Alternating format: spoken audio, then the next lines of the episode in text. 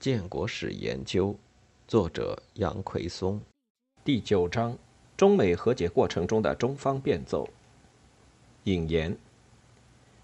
几乎所有谈论中美缓和经过的研究都肯定，在一九七二年尼克松访华之后，直到一九七八年卡特政府下决心与中国建交之前，中美缓和的进程遭遇了一段停滞和曲折。而导致这一情况出现的原因。一般侧重研究中国外交史的学者多半相信，这是因为尼克松访华后即遭遇水门事件，无暇顾及中美关系正常化问题。继任者福特则致力于美苏缓和，且受到国会台湾院外集团的左右。不仅熟悉这一时期中国外交，而且熟悉美国外交情况的外交部外交史研究室的研究者，则注意到。尼克松回国后不久，即努力谋求同苏联搞缓和，在中美关系上仅满足于互设联络处，实际上有意推迟了中美关系正常化的时间。较前两者更加关注中国政治史的学者，则除了一样强调水门事件的影响和美苏缓和的作用之外，还认为中国方面的作用也应提到。他们的说法是。一九七三年以后，中国国内形势也发生逆转，周恩来纠左的努力受到挫折，中国对美国的批评也增加了。在一九七二年《上海公报》发表之后，中美关系正常化的主动权已完全掌握在美国政府手里。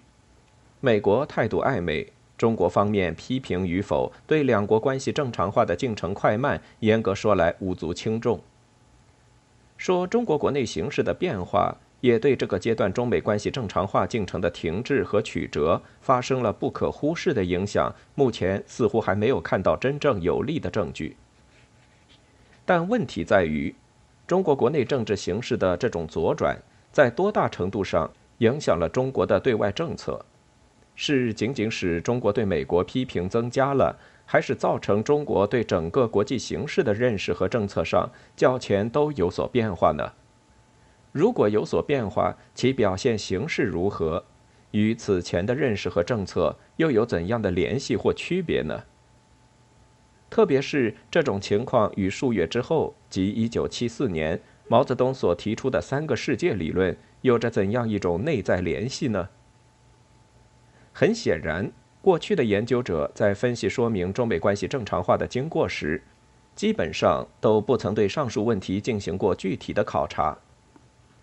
事实上，忽视对1973年以后中国国内政治形势逆转在对外政策上所造成的影响的考察，很大程度上不过是此前在中美关系问题上过于注重宏大叙事的一种粗放式的研究方法的延续。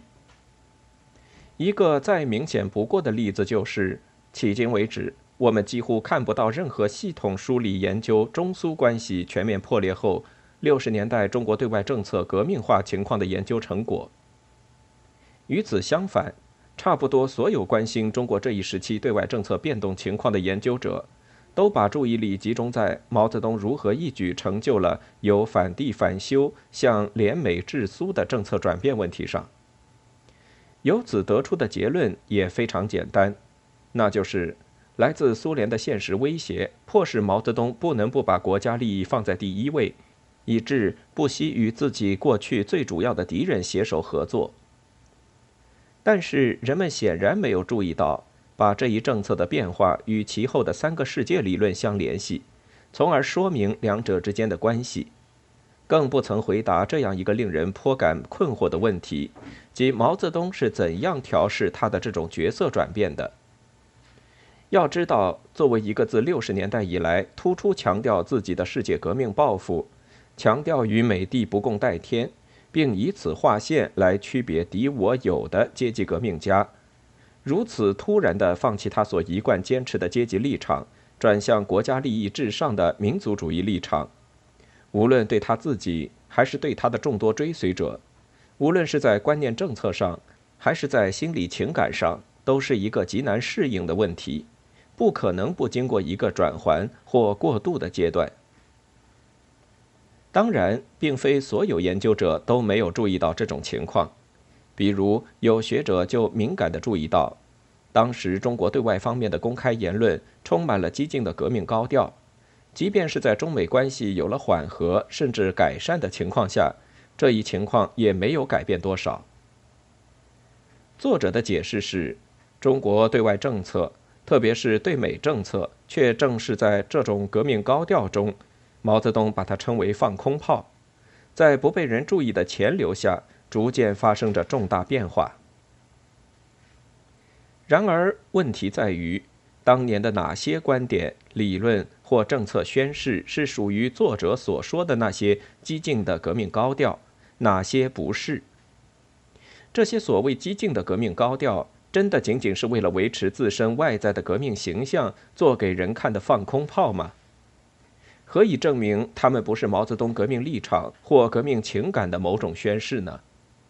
更何况这些所谓的高调有没有程度上或内容上的变化呢？比如反帝反修和反对两霸，是否都是激进的革命高调？如果是，他们有没有不同？又为什么不同？事实上，这恰恰是我们总结整理新中国毛泽东时代对外政策变动的一个关键所在，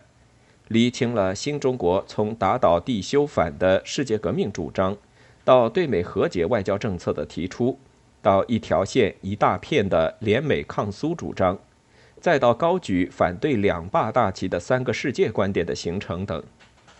这一系列重大政策或策略转变的内在联系。我们才能够对那个时代对外政策的种种巨变的原因和线索做出合乎逻辑的解释。